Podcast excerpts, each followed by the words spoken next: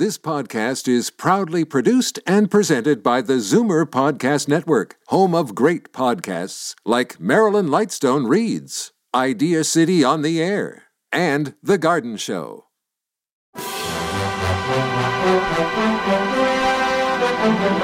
It's Zoomer Radio's Theater of the Mind with Frank Proctor.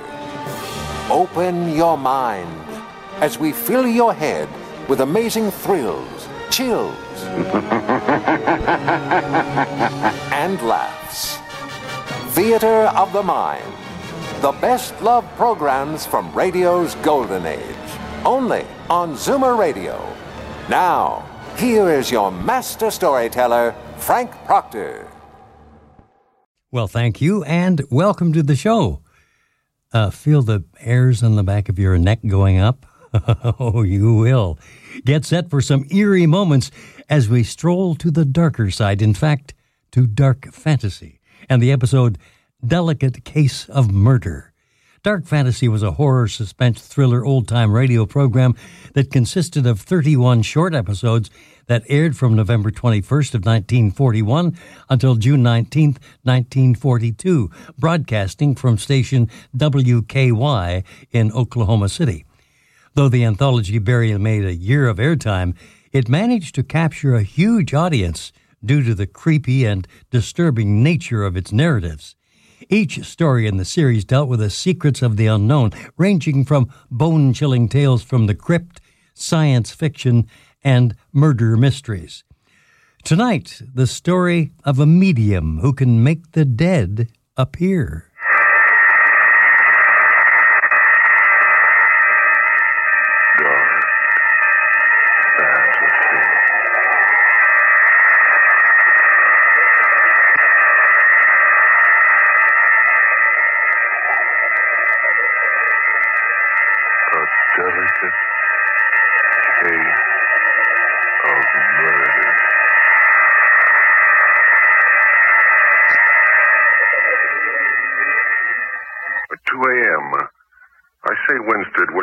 Be down shortly? Yes.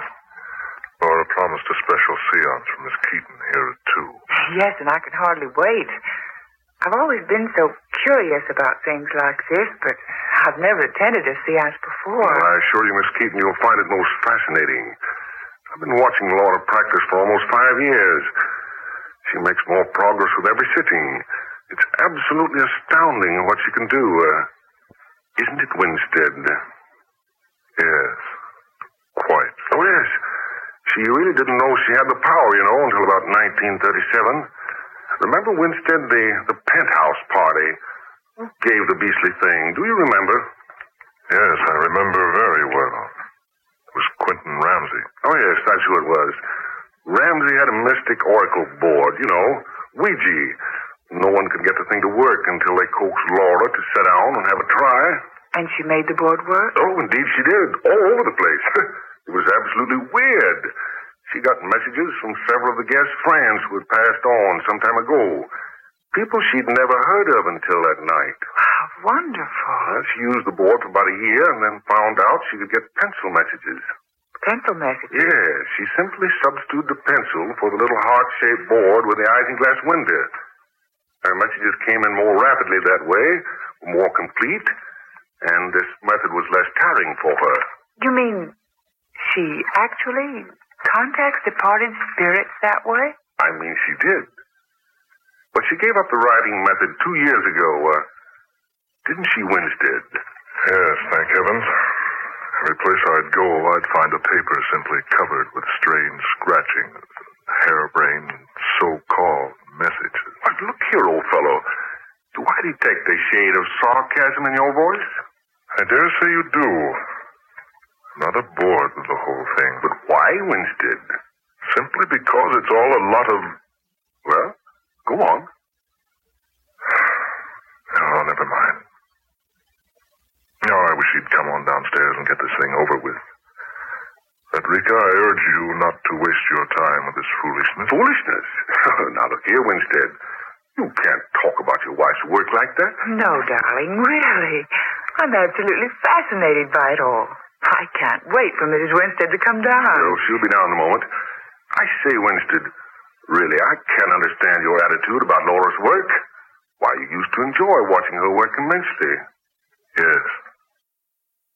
I used to love her immensely. What? I say, does that mean that you... Uh, could- Mr. Rogers, you said a moment ago that Mrs. Winstead doesn't communicate by means of pencil writing any longer. Why, why, no, she doesn't.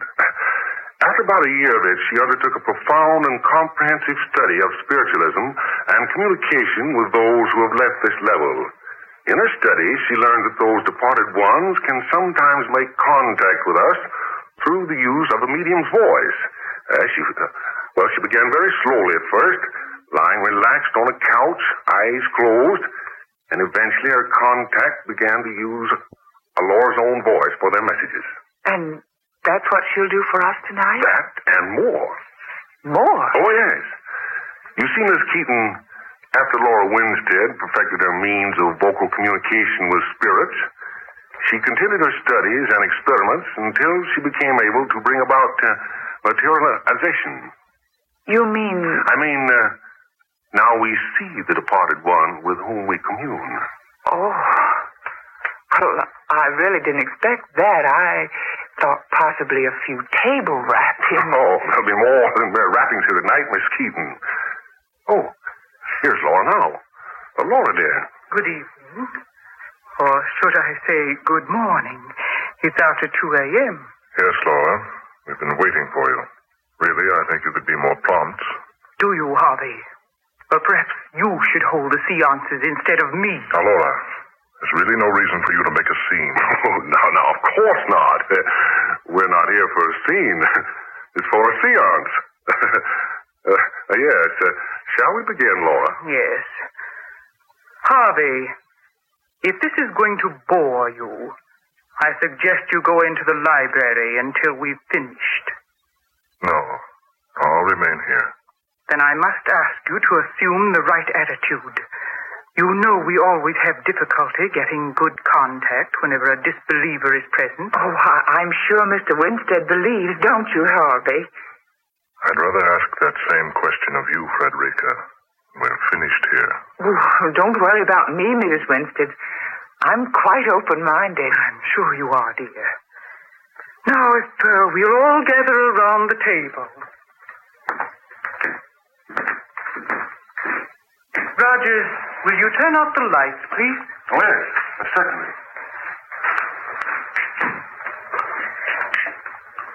There we are. Now we'll all... Oh, what's that? Oh, what's wrong? What's happened? Oh, uh, never mind, Laura. Frederica, are you all right? Oh, yes. Yes, of course she is. I merely missed my chair and bumped into hers. so sorry, Miss Keaton. Oh, I'm sorry, too. Please forgive me, but I, I was startled for a moment. There now. We're all settled. It was entirely my fault, Miss Keaton. I, I'm terribly sorry. It's quite all right, Mr. Rogers. Is everyone quite ready? Yes, Laura. All ready. Shall we begin any time now? Harvey, we will begin when the opportune time arrives. Let me tell you once again that if you are impatient, it will be best that you will leave us. Oh, no. No, Harvey, please don't go. Don't worry. I have no intention of leaving. You please all join hands. Roger, give me your hand. Miss Keaton, yours, please. Now, now you two clasp hands with Mr. Winstead. Yes, I, I understand. Harvey, where's your hand? Oh, oh, there it is. All set, Laura. Now, whatever happens, no one is to break the contact. Is that perfectly clear? No one. We will soon make communication with one from another level. Where will we see this? I must ask you to be very quiet, Miss Keaton. No one is to speak. And when the materialization takes place, please do not utter a sound unless it addresses you personally. We're gathered here to commune with whomsoever wishes to contact us. We've gathered with open minds and with a unity of purpose. If there is someone who wishes to speak to us or any one of us. Will he or she please make herself known? Is someone seeking contact? Please knock twice for no, thrice for yes. Do you have a message for someone present? For me? No. For someone else who is present here? Do you wish to speak through me? Do you wish to show yourself to us? Ah, very well. We will await your appearance now. When you are ready to speak through me, please begin.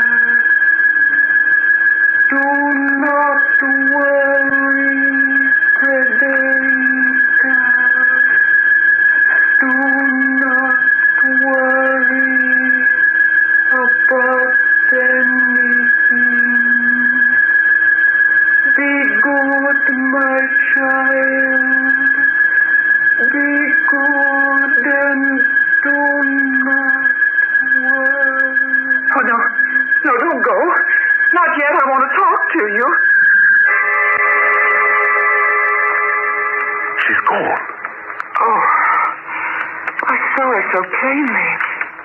It was my mother. I know it was. Harvey, did you see her? Yes, I saw her. Will you turn up the lights, Roger? Uh, yes, of course.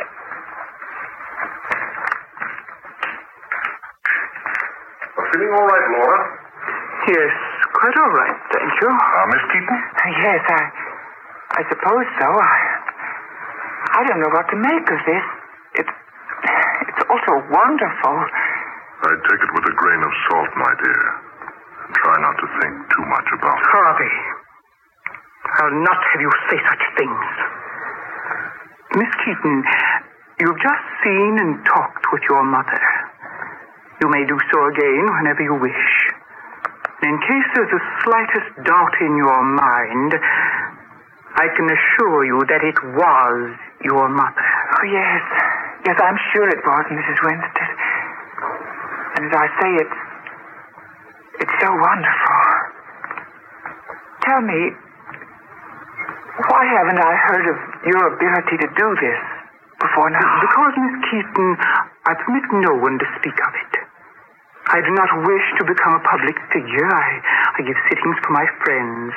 I don't wish the world at large to know about my power, so I, I swear every newcomer to complete and absolute secrecy. I'm asking you for your assurance now. You mean you don't want me to speak of this to anyone? Mm, yes, that's what I mean. You must promise to speak to no one of what you have seen here tonight. Very well, Mrs. Winstead. As you wish. I shall expect you to keep that promise. Now, the seance is ended. I shall bid you all good night. Now, Laura, dear, won't you stay and talk for a while? Thank you, no. I'm very tired, and it's almost three o'clock. I'll see you to the stairs then, and then I must be going. Uh, Winston, old chap, I'll see you at the office tomorrow. Very well.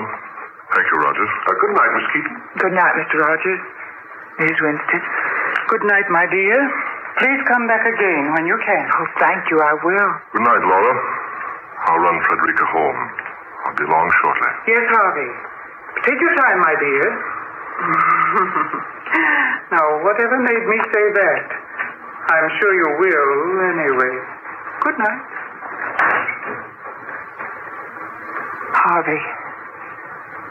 She's suspicious. That I'm in love with you. How could she have found out?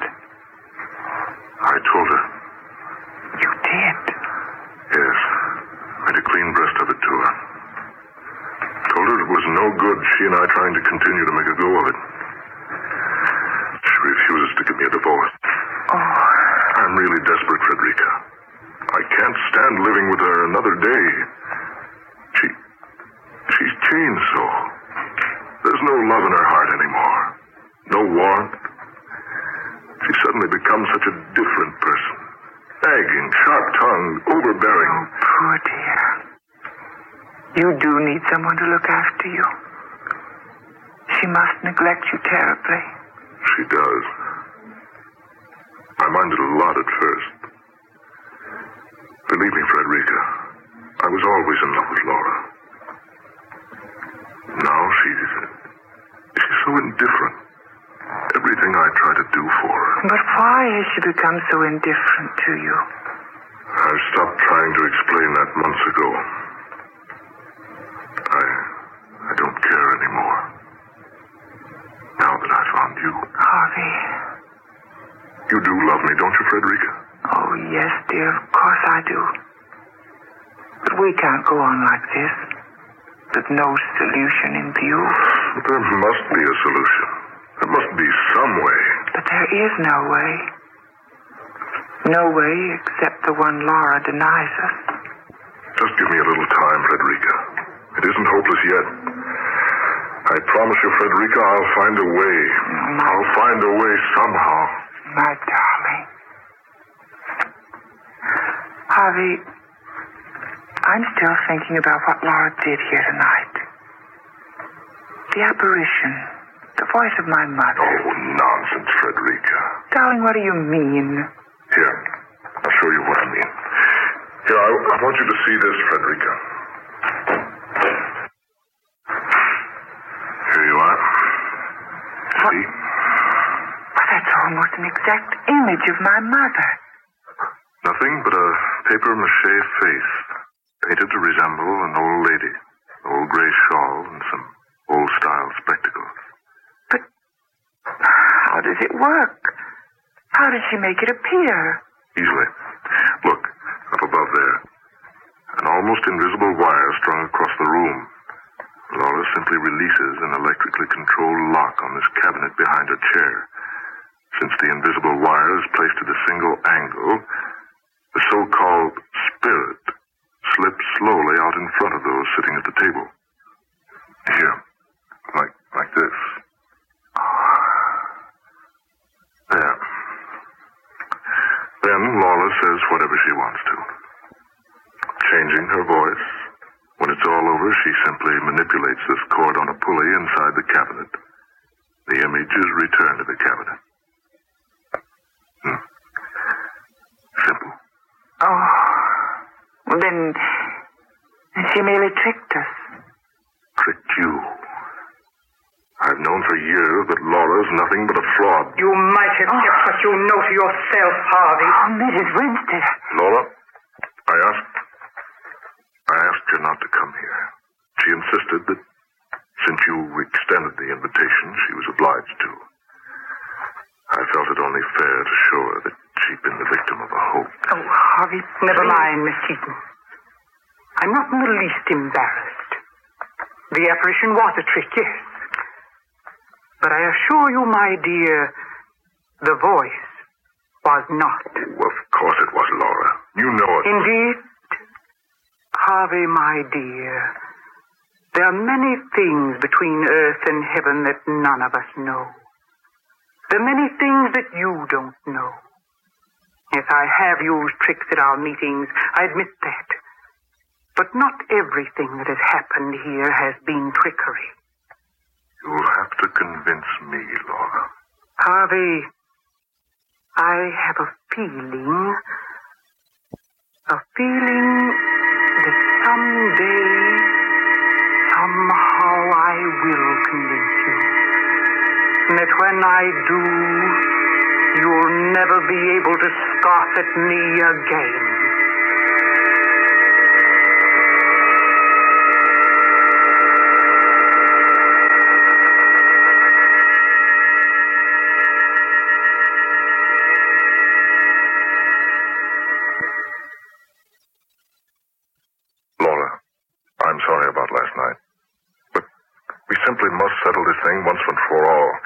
See that there's anything to settle. You haven't the right to hold me like this, Laura. You don't love me. Why don't you give me my freedom? Simple, Harvey. Because no woman likes to see another take her place. And besides, it's so convenient being married to your income. You're the most selfish, the most self-centered woman I've ever met. Am I, darling? You certainly are. Laura, all I ask is a divorce. I'll see to it that you're well cared for financially. No, Harvey. You're wasting your breath. I told you no yesterday. I say no again today. And I'll keep on saying no as long as I live. As long as you live.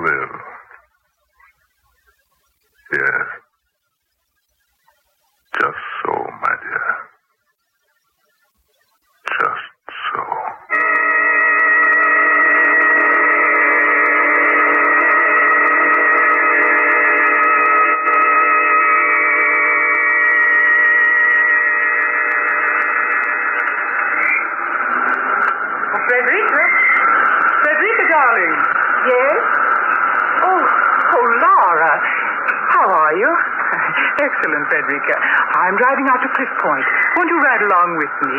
We'll be back by noon. Oh, why, thank you so much. I, I would like the fresh air. Then come along, Frederica. I need some company, and besides, I want to have a little talk with you. Frederica!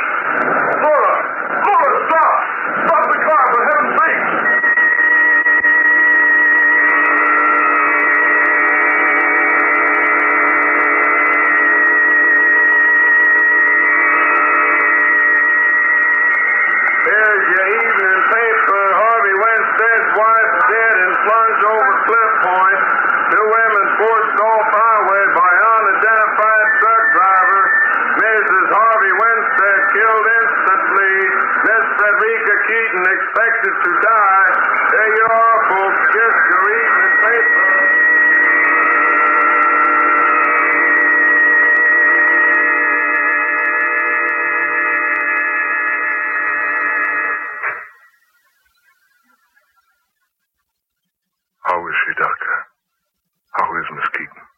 She's uh, slightly improved, Mr. Winston. Thank heaven. But she's still in a very serious condition. She regained consciousness early this morning after a 10 days coma. She seems to recognize people, but something is wrong with Miss Keaton's nerve centers. For one thing, she can't use her voice. An operation, perhaps?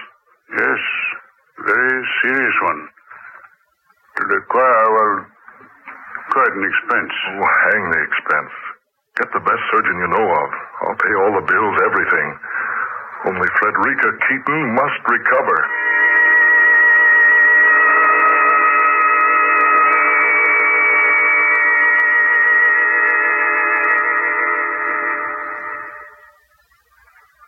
I say, Winstead, do you really think that that this girl will ever recover?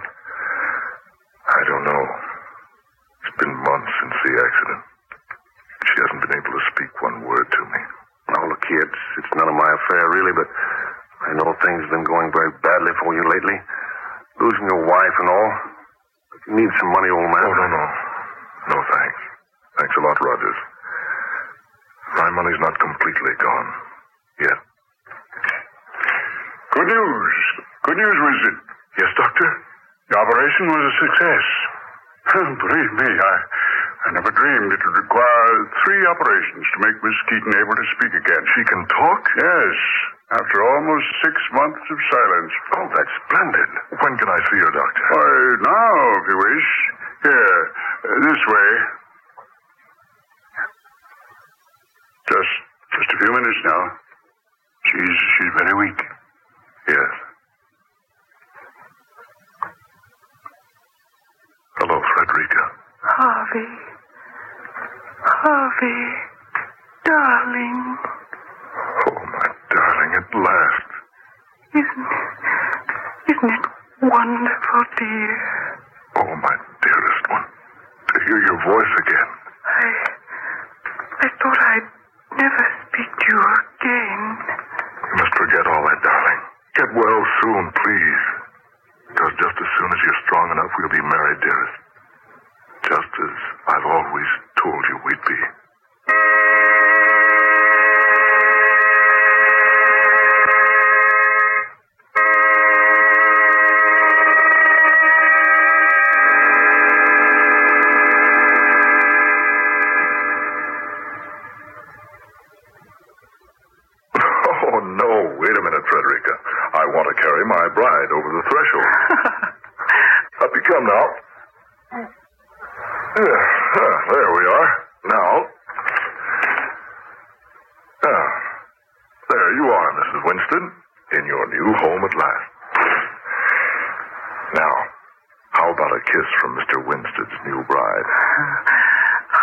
Harvey, you're always the fool, aren't you?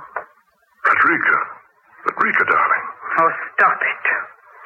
Stop it. You're so annoying, Harvey. Frederica. Whatever's come over you? You thought your problem was solved, didn't you? You thought sending me over the embankment to my death was the solution. I, I don't understand. Look at me. Whom do you see? Frederica Keaton, yes, of course you do. But whose voice do you hear? Laura. You've been so stupid, Harvey, you hadn't even noticed. It can't be. Are you a believer now? Laura. My wife.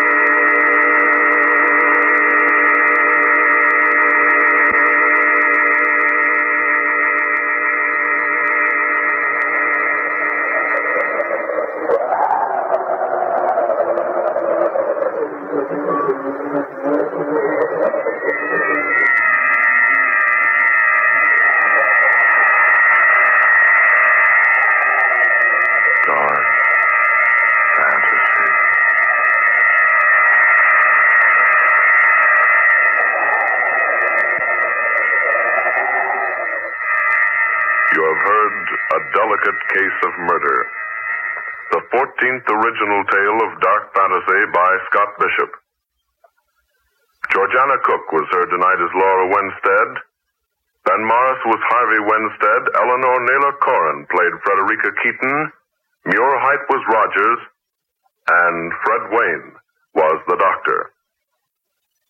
Next Friday night at this same time, listen to the 15th unusual tale in this series of dark fantasy Spawn of the Subhuman in which the nation's favorite soprano star makes an aeroplane flight to an incredible destiny that awaits her at the hands of a strange and mysterious madman. Tom Paxton speaking. Dark Fantasy comes to you from WKY, Oklahoma City. This is the National Broadcasting Company. Stay tuned for Lucille Ball in My Favorite Husband next on Theater of the Mind. Time now for Lucille Ball in My Favorite Husband and the episode Liz Gets Her Portrait Painted. We present My Favorite Husband, a new series based on Isabel Scott Rorick's gay, sophisticated Mr. and Mrs. Cugat, starring Lucille Ball with Richard Denning.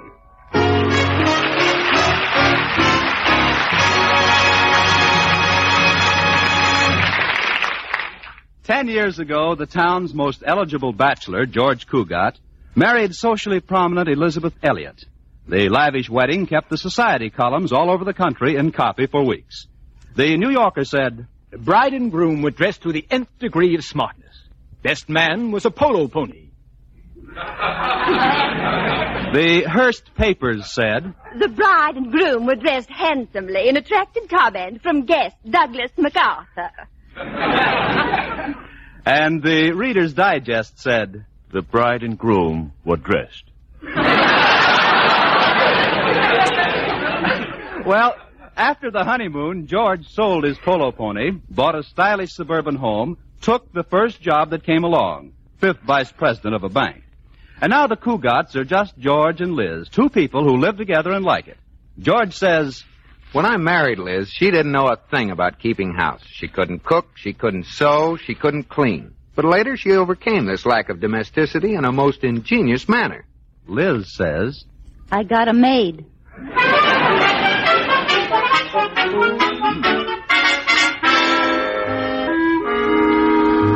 And now, let's take a peek at the Cugats. It's early morning, and there's husband George at the breakfast table. But where's wife, Liz? Oh, there she is upstairs in the bedroom with Katie, the maid. Well, this is certainly unusual. Liz is getting into a formal evening gown. Let me check again. Hmm, It's only five minutes after nine. Well, surely there's a reason for wearing an evening gown at this early hour. Oh, just a little more, Katie. Can you get the zipper up now? Yes, ma'am. Oh, The zipper's up.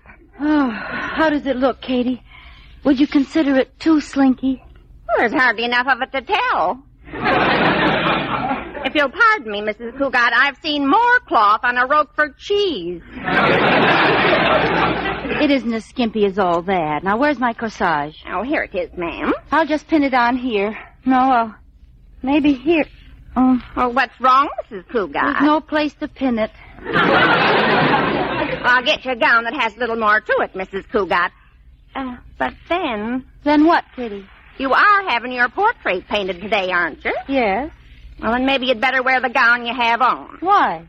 Well, as long as you're paying for a portrait, you might as well have as much of you in the picture as possible.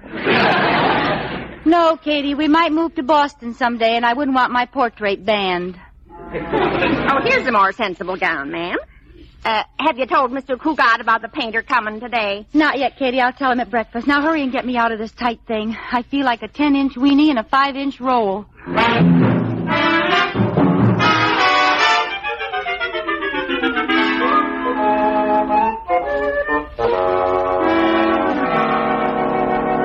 Good morning, George, darling. Good morning, Liz. You're looking very. George, what's wrong? That evening gown. Well, you've seen me wearing an evening gown before. Well, I've seen you wearing galoshes, too, but not at breakfast. Of course not. It never rains under the table.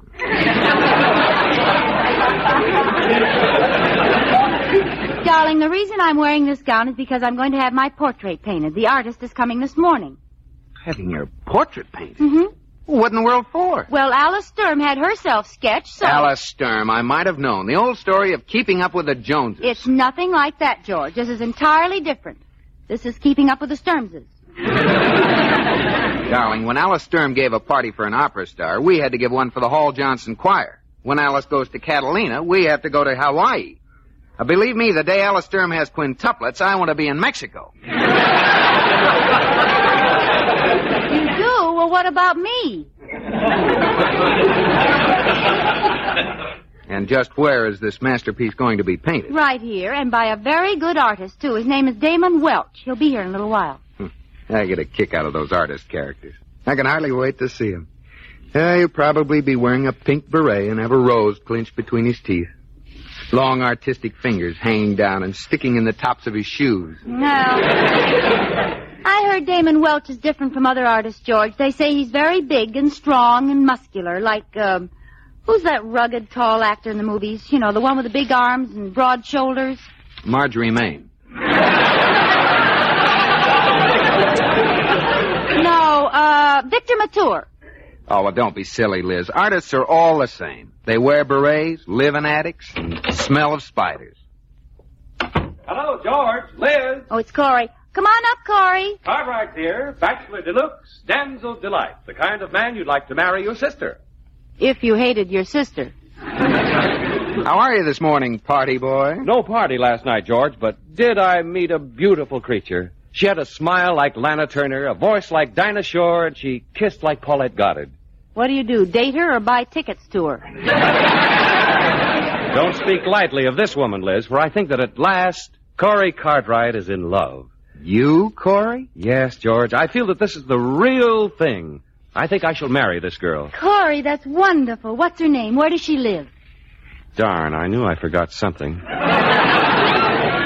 hey, Liz, I just noticed you're wearing an evening gown. Yes, do you like it? It's nice, but isn't this awfully late to be getting home? Oh. Liz is having her portrait painted, Corey. Some artist named Damon Welch is coming over this morning. Damon Welch. You've heard of him, Corey? Heard of him? That's all Alice Sturm talks about since he sketched her. I hear he has big blue eyes, curly hair, muscles galore, a tan complexion, and stands about 12 feet tall.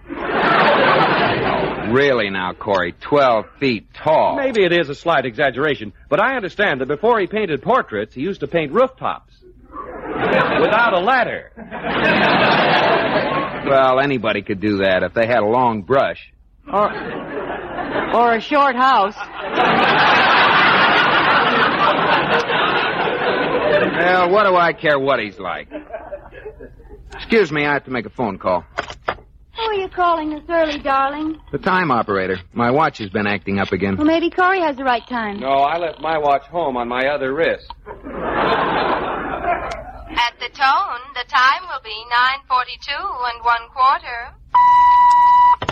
Hmm, 942. Have to be getting down to the bank. Right with you, George. I have a luncheon date with a girl who was a gorgeous blonde yesterday, and I'm anxious to find out what she is today. Kiss me goodbye, George. Your kisses give me strength for the day. When Corey Cartwright kisses them, they stay charged up for a month. Bye, darling. Bye-bye, Liz. Bye. Are you really going to the bank today, George, or are you just faking? Huh? What are you talking about? With that Damon Welch coming to your house today, I figured maybe you're going to sneak out and hide in the garage. Oh, I'd forgotten all about it. Doesn't worry me in the least. It would if you heard what Howie Sturm calls that artist. Why? What does he call him? A weasel with an easel. Come on, get in the car, Corey. Hey, don't start the motor yet, George. The artist just pulled up in your driveway. Maybe we can get a look at him. Good. I'm still betting he has a rose between his teeth. Uh, he's getting out of his car. Holy mackerel, George. He looks like the Empire State Building with a turtleneck sweater. Oh, he's not so much. I bet he pads that sweater with cotton. If he does, he must have the whole plantation and Uncle Tom's cabin under there. Look at those shoulders, George, and that chest. Corey, it doesn't take much to have broad shoulders and a big chest. All you need are muscles. Let's go.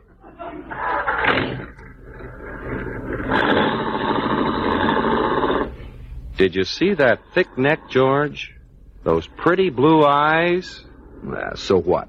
My neck isn't as thick, maybe, but I have a nice neck. And look at my Adam's apple, Corey. oh, that guy didn't have anywhere near the Adam's apple I have. Oh, if there's anything that'll keep a home together, it's a big Adam's apple.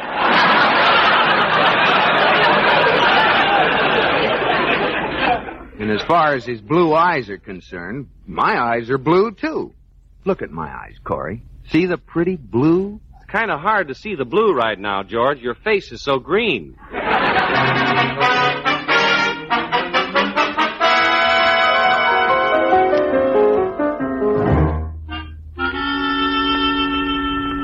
All right, woman, face to the left.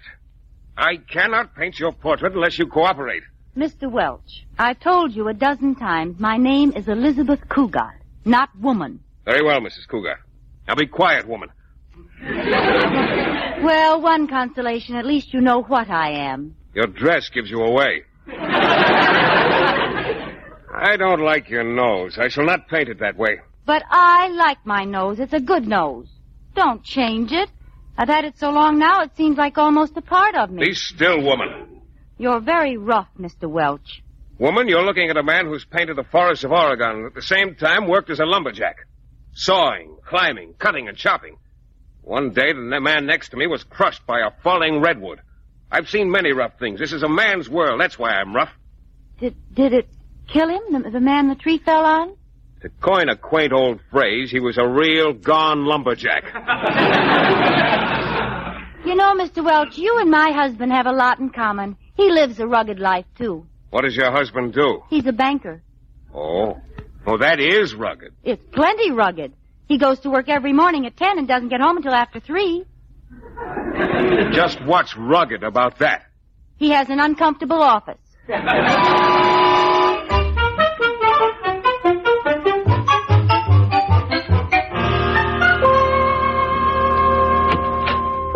Liz? Liz, are you here? Oh, you're home early, darling. Hi, honey. Uh, how's the portrait coming? All finished, huh? Oh, no, Damon will be back tomorrow. Damon? You call him Damon? Yes, now. He was terribly cold at first, but he warmed up. How warm did he get? Oh, George, I've just got to tell you all about him. You wouldn't believe that just an artist could have lived so much. Too bad he lived so long. What'd you say, dear? I, I, I said uh, too bad he had to run along. You know, men certainly are misleading. Take Damon, for instance. There he is an artist, but he's worked in the Oregon forest, and believe it or not, he's chopped down giant redwood trees. Well, I cut down the tree in the yard, the one that made the lawn so unsightly. That wasn't a tree, dear. That was a laundry pole. Well, it was a tree once. Did you notice Damon when you were leaving this morning? He came in right after you'd left with Corey. Mm, yes, I think I did. He was struggling to get his car door open. Didn't seem to have much strength. A tall, unhealthy looking chap, as I recall. A padded sweater. Damon? Oh, George, I don't think so. He's huge with big muscles and a terrific tan. Yes, Liz, but I, I'm sure that under that tan there's a naturally pale face. George, what are you looking for? Oh, nothing. Say, look at this. My old photograph album. Look here. This picture of me at the beach. you noticed the muscles? Oh, yes. That was the day you and Jimmy Paterno and Howie Sturm and the whole gang made the human pyramid. Yeah. Takes a lot of strength to support all those men. Yes, it does. Look at my muscles. Oh, there you are, right on top. Oh, it uh, takes a lot of strength to stay on top. There was quite a breeze that day. Here's, here's the picture I like. You and me in a rowboat at Simmons Park. Look, your sleeves are rolled up. Say, your arms were pretty big. Of course. of course. I can't remember why I was rowing. Well, I was saving my strength for the potato race. Are you sure you love me, Liz? Oh, silly. Of course I love you. Why shouldn't I love you? Kiss me. Feel those strong arms around you? Mm-hmm. I'm plenty strong, Liz. Way back in kindergarten, I used to beat up all the little kids. I'll, I'll just bet you still could.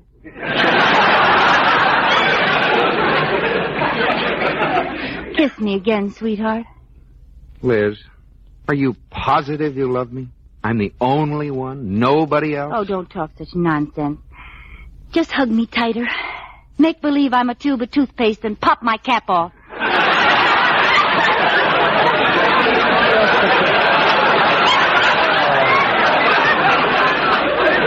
Oh, swell. I feel great now. Oh, George, you know, I was thinking today, you don't have any hobbies. I believe I know of an interesting one for you. No hobbies. I have my bird collection. Six starlings and a dicky bird. What did you have in mind? Why don't you take up painting as a hobby? Painting. Oh, Liz, I'm going to bed. Going to bed? Don't you want your dinner? I won't need any dinner. I'll just go upstairs, pull the covers over my head, and eat my heart out.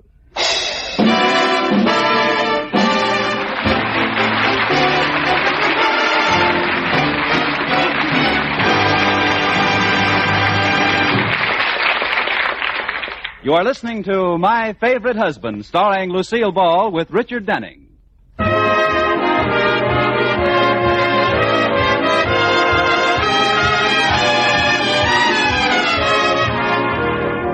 This is the story of my favorite husband, George Cugat, and his favorite wife, Liz, who, like most married couples, alternate in making each other first happy and then miserable. Well, at the moment, Liz is in the middle of having her portrait painted by the handsome and virile artist, Damon Welch. This makes Liz quite happy, and George quite miserable. Now George thinks this is quite wrong, and chances are he's quite right. And so he's decided it's quite time he did something about it. It's the next morning. Quite. George, darling, you aren't eating your breakfast. Oh, I'm not very hungry, Liz.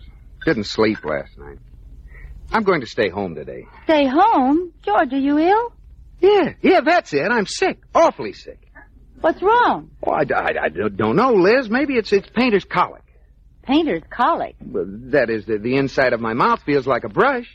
I'd better call Dr. Buell. What do I want with a doctor? Well, you just said you were sick. Oh, yeah. Uh, call a doctor. Oh, it's Damon. Katie! I saw him coming, Mrs. Cugat. Oh, good morning, Mr. Wells. Good morning, woman. Step aside and let genius enter. I wish he'd slammed the door on his genius. Good morning, woman. Good morning, Damon. This is my husband, George. You may just call me man. George isn't feeling well, Damon. I'm going to call the doctor. What's wrong with him? He looks well enough. Trouble with you, Cugat, is that soft, decadent living has finally caught up with you. You should get out of doors, do some exercises. Run the mile, do some chin-ups, push-ups, chop some wood, mow the lawn, pull some weights. Tote that barge, lift that bale. Oh. Liz, call the doctor now. I'm worn out.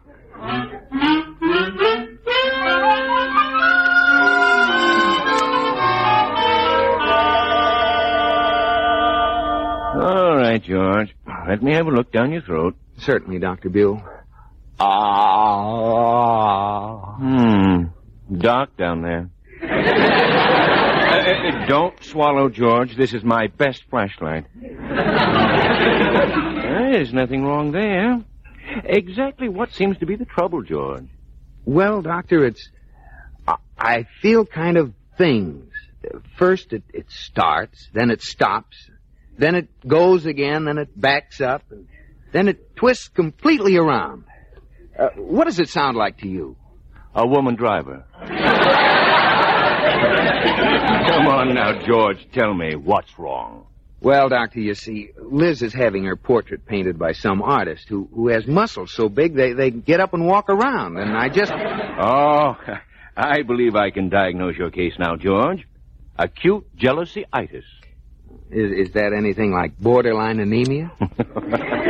Jealousy-itis is serious only if it isn't checked early. Fortunately, I believe I have with me the very thing you need to snap you out of it. Miss McCarthy, I just happen to have my nurse with me. Nurse? I don't need a nurse. Yes, Doctor. Marianne, this is Mr. Cugat, our newest patient. I tell you, I don't need it. Oh. How do you do? Uh, forgive me for not standing up in bed, but I only have on the pajama tops.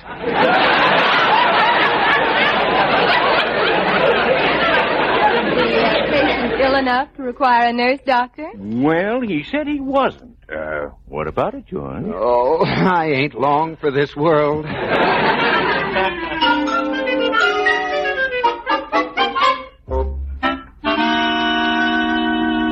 Sit still, woman. I cannot paint your portrait unless you relax. I don't make moving pictures, you know. Well, when are you going to paint in my hair? You still have me bald-headed. I don't like myself bald-headed. I look like my mother was frightened by Guy Kibbee. I'll paint in your hair when I see fit, woman, and not a second sooner. Until that time, you'll remain an egghead and like it. Damon, do you ever smile? I laugh sometimes. My sense of humor is a bit unusual, however, not on the beaten path. Well, what's funny to you? Well, I laughed heartily when my friend Chadwick fell from the roof of the school in Paris. Did Chadwick see the humor in it? oh, he screamed. yes, I'll never forget it. Fractured half the bones in his body. Yes, he must have been all broken up.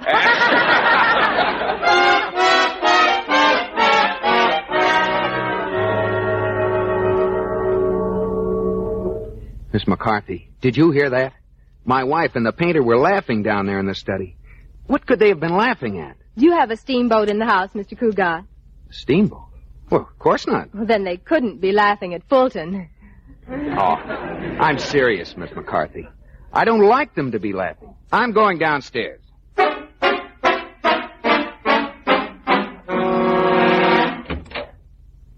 Hello? Hello, darling. What are you doing out of bed? I, uh, well, I heard some laughing. Uh, what was all the laughing about? Oh, Damon was telling jokes. Oh, how nice. Mind if I stay a while? I know one person who objects. I cannot paint with an audience. What a horrible painting. George. No, no, let him criticize. All genius must be criticized. But I still do not want him around. Out! Take your linted bathrobe with you. Well, as long as you're busy, I'll go back upstairs. Goodbye, darling. Well, goodbye. Yes, goodbye.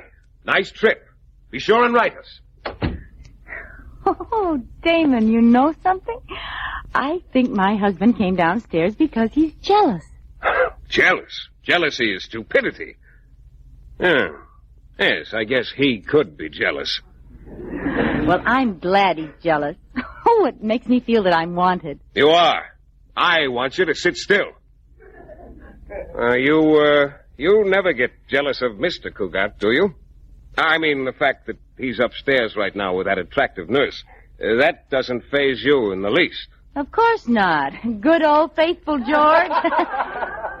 what was that? What? Damon, that was George and that nurse. Oh, so? You aren't worried about good old faithful George, are you? Certainly not. I'll be right back. Where are you going? I got to see a man about a nurse.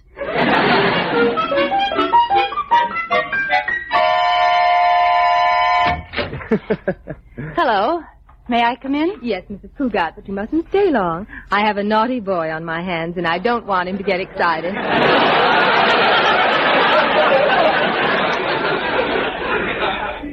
That's why I came up. How are you, George? Oh, it's awful. I just had a relapse. I accidentally plugged my electric heating pa- pad into the radio, and H.V. Kaltenborn got in bed with me. He's delirious. yes. You better go, Mrs. Cugat. Yes, I'll, uh, goodbye, George. Miss McCarthy, uh, wouldn't you like to come downstairs and boil a few thermometers or something? I'll be right here with Mr. Cugat. well, bye, George. He's gone now, Mr. Cugat. Why were you playing sick? Because I wanted sympathy. Lots of sympathy. you know something, McCarthy? I think Liz came up only because she was jealous. She must have heard us laughing. You know what that means? My capacity of a registered nurse, I'd say she has clean ears. It means she loves me and worries about me. She's jealous. then you need have no further worry over the painter. None whatever. He'll be laughing again soon, but I won't worry about it. I wonder why they aren't laughing. McCarthy, they're not laughing. Doesn't that please you, Mr. Cugat? No, they should be laughing. Where do you think you're going? I'm going down there and find out why they're so darn quiet. Where is he? I'll break him in half. He's gone, George. Gone. He, he's not here anymore? I had to get rid of him, darling. Why did you have to get rid of him? Because I knew that if he left, you'd stop playing sick, and then Miss McCarthy could get the heck out of here. Oh. Were you a little uh, jealous of Miss McCarthy? Of course not, but I know you were jealous of Damon. That's ridiculous. George, Yes, Liz. who do we think we're kidding?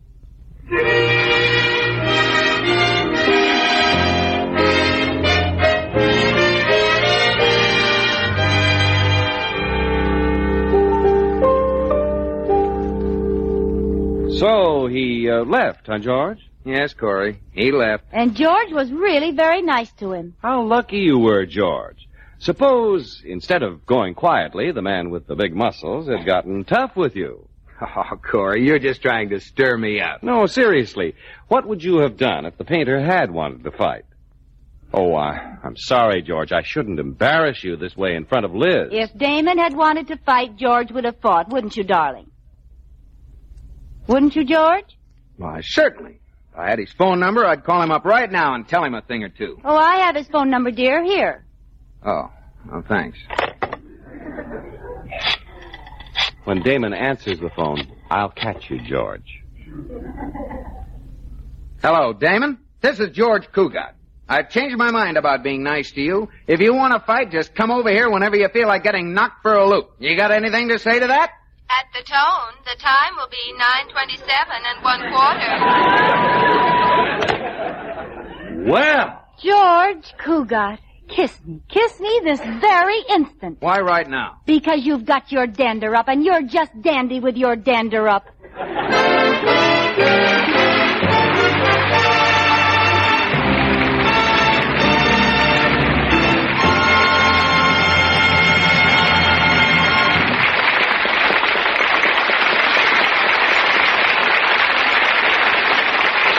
In just a moment, Lucille Ball and Richard Denning will be back with us.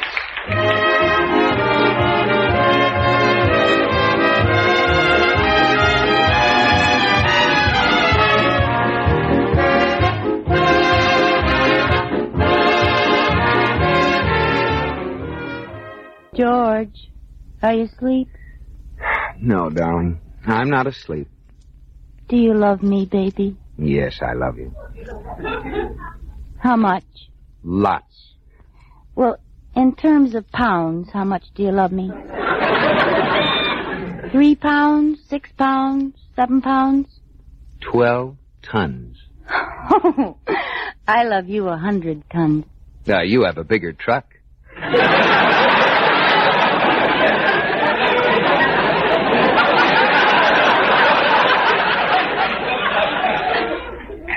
George, no matter what happens, will you still love me, even when I'm old? I'll still love you when you're old. Will you take me out? Yes, dear. I'll wheel you around the block every day. George, something strange happened to Katie tonight. Really? What was that? Well, tonight around 927, Katie picked up the phone extension in the kitchen and heard a man shouting at the time operator. Good night, George.